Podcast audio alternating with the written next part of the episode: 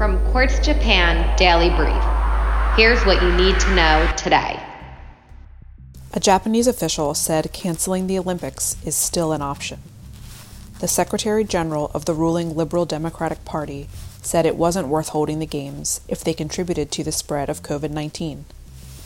Another sand and dust cloud engulfed Beijing. The sky turned yellow and pollution levels skyrocketed as high winds carried particles from Mongolia and China's Inner Mongolia region. Citibank is shutting down consumer banking operations in 13 markets.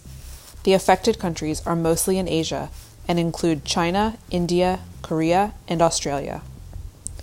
Flipkart bought an online travel booking company.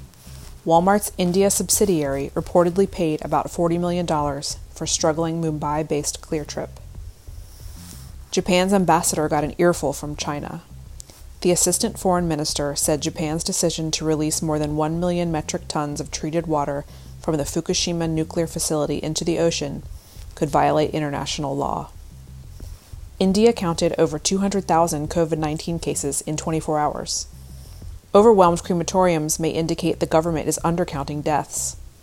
Meanwhile, Pfizer's CEO said people will likely need a vaccine booster within 12 months and may end up requiring an annual jab. Jeff Bezos' successor showed Amazon is serious about India. Incoming CEO Andy Jassy made a last minute appearance at the company's annual India event, where he announced a $250 million venture fund.